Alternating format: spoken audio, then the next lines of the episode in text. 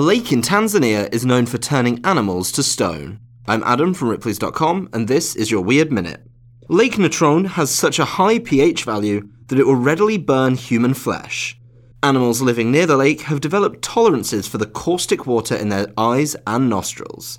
The lake is very alkaline, with a basic measurement of 10.5 on the pH scale. Placed in the hot African sun, the lake regularly reaches temperatures over 100 degrees Fahrenheit. Minerals like sodium carbonate have been carried to the lake and concentrated for millennia. Europeans didn't even discover the body of water until 1954. Despite its relative inhospitability, the lake supports populations of algae, tilapia, and flamingos. Creatures don't simply turn to stone from touching the water, but as creatures die for other reasons around the lake, the salt and soda ash naturally mummify the remains of birds and bats on the lakeshore. For more strange stories, visit ripley's.com, rate the Weird Minute if you haven't already, and tune in tomorrow for another Minute of Odd.